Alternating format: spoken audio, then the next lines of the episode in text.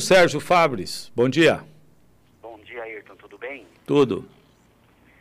Qual a nossa ocupação? Nós chegamos aí a 50%, a 100%, né, os 50 leitos ocupados aqui no, no, no Hospital Municipal também. Permanece, de ontem para hoje permanece esse quadro.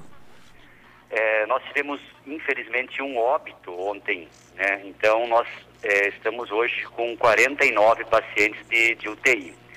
Mas nós também temos agora de manhã três pacientes mais graves que vieram ao pronto-socorro respiratório, que talvez vão precisar de UTI. Então a gente deve voltar a ter os 50%, 100% de novo ocupado.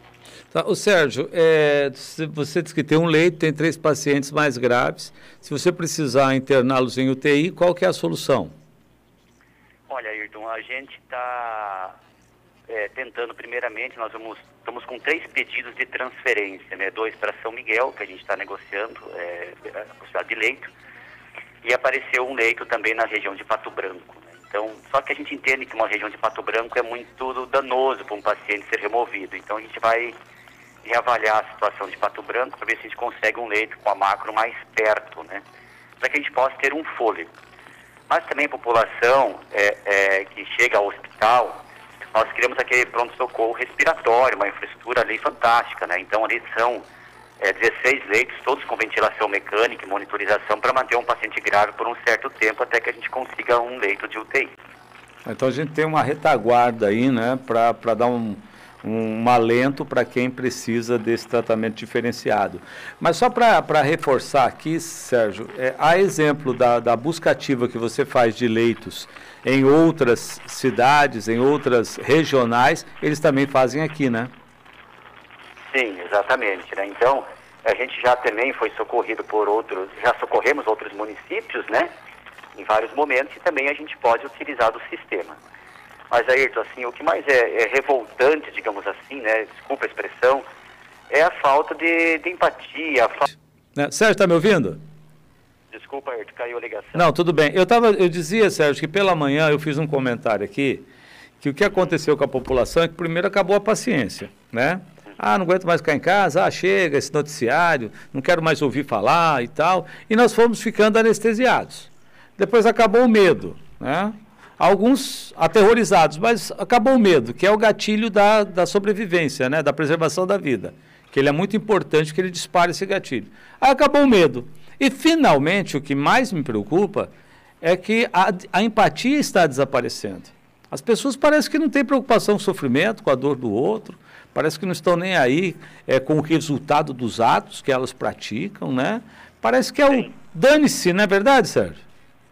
É, então, e o pior de tudo isso é que a, as pessoas não têm a mínima noção do sofrimento de um paciente desse, né? do sofrimento de uma família, a questão depois da demora na recuperação, né?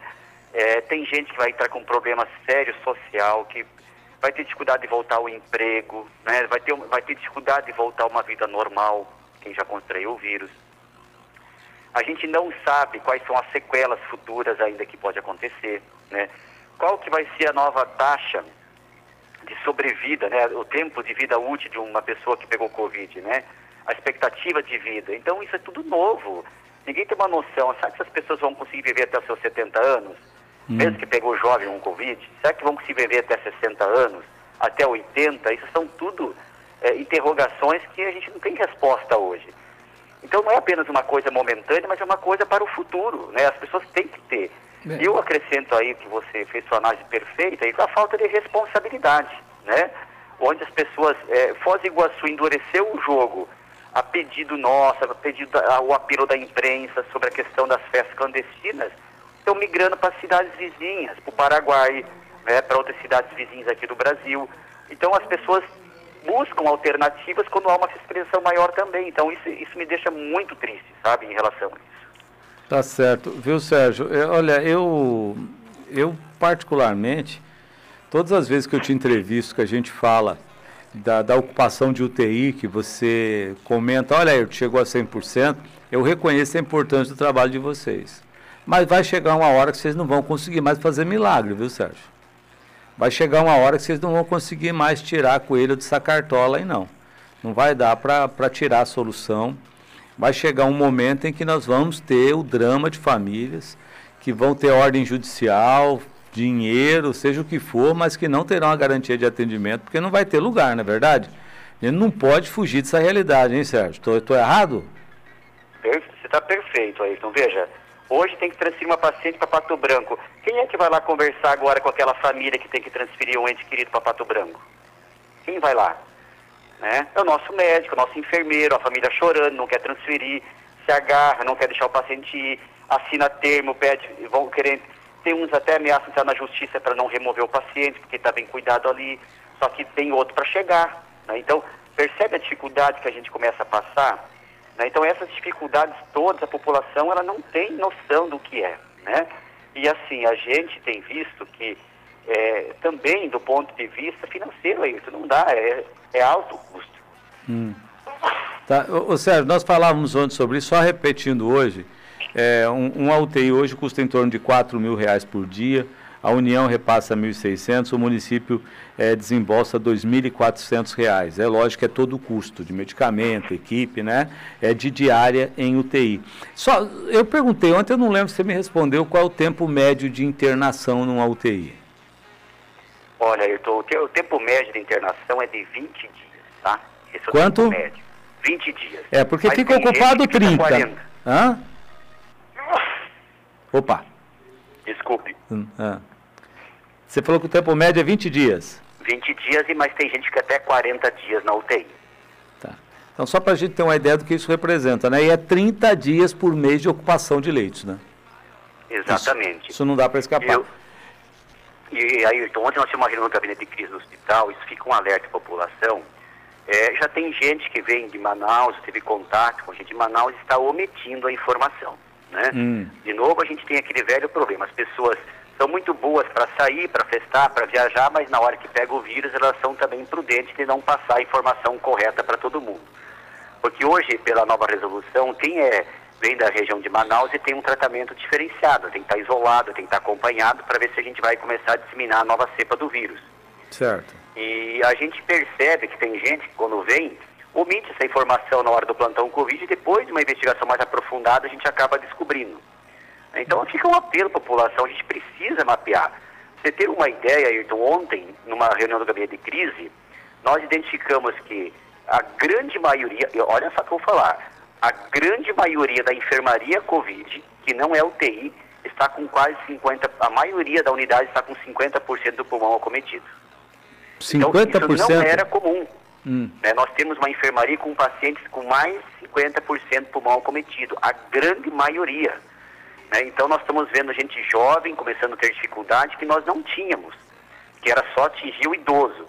É, então, assim, pessoas com 40 anos, 45 anos, 50 anos, com mais de 50% por mal cometido, isso não era normal. Então a gente acredita que já tem uma nova leva em Foz do Iguaçu, porque esses pacientes estão muito mais graves do que vinham até novembro e dezembro do ano passado. É, o Sérgio, é bom a gente só reforçar que é uma doença sistêmica, né? Ela ataca é, várias partes do, do corpo, né, dos órgãos do, do, ser humano. Né? Eu tenho amigos que têm sequelas, é, não conseguem andar direito, estão reaprendendo a andar, eles arrastam a perna, eles não têm a marcha é, regular né, depois que enfrentaram a Covid. Tem outros que estão sentindo problema renal, tem outros que têm arritmia cardíaca, né? arritmia, o coração está tá, tá descompassado. E, e, e, o pulmão é um dos casos, é só para deixar claro isso, que existem outras sequelas que estão sendo verificadas após essas pessoas passarem pelo período da infecção. É, é esses temas precisam ser levados em consideração, como você disse, né? É, o que, que vai acontecer com essa geração, ou com essa geração que já está na metade do caminho nos próximos anos? É, exatamente. E quando a gente fala do 80% dos 50% por mal cometido, ele é mais na fase aguda, né, como você falou. E é esse paciente que preocupa que ele pode ir para leito de UTI, né, por causa da é, falta de capacidade pulmonar de respirar. Então é isso que preocupa na fase aguda, né? Lógico que depois tem toda uma preocupação nessas outras doenças que vão surgir, mas na fase aguda, um pulmão acometido de 50% é uma chance muito grande de ir para o tubo, né? Então isso que acaba preocupando. É, e nós temos também casos de pessoas que a situação agrava em 72 horas, né? A grave vai a óbito, né? Muito rapidamente. Exatamente. Exatamente. Ô Sérgio, obrigado por suas informações. Bom trabalho aí, ok? Obrigado, Ayrton. Bom trabalho para vocês também. Vamos ver se as pessoas começam a ter um pouco mais de responsabilidade também, né?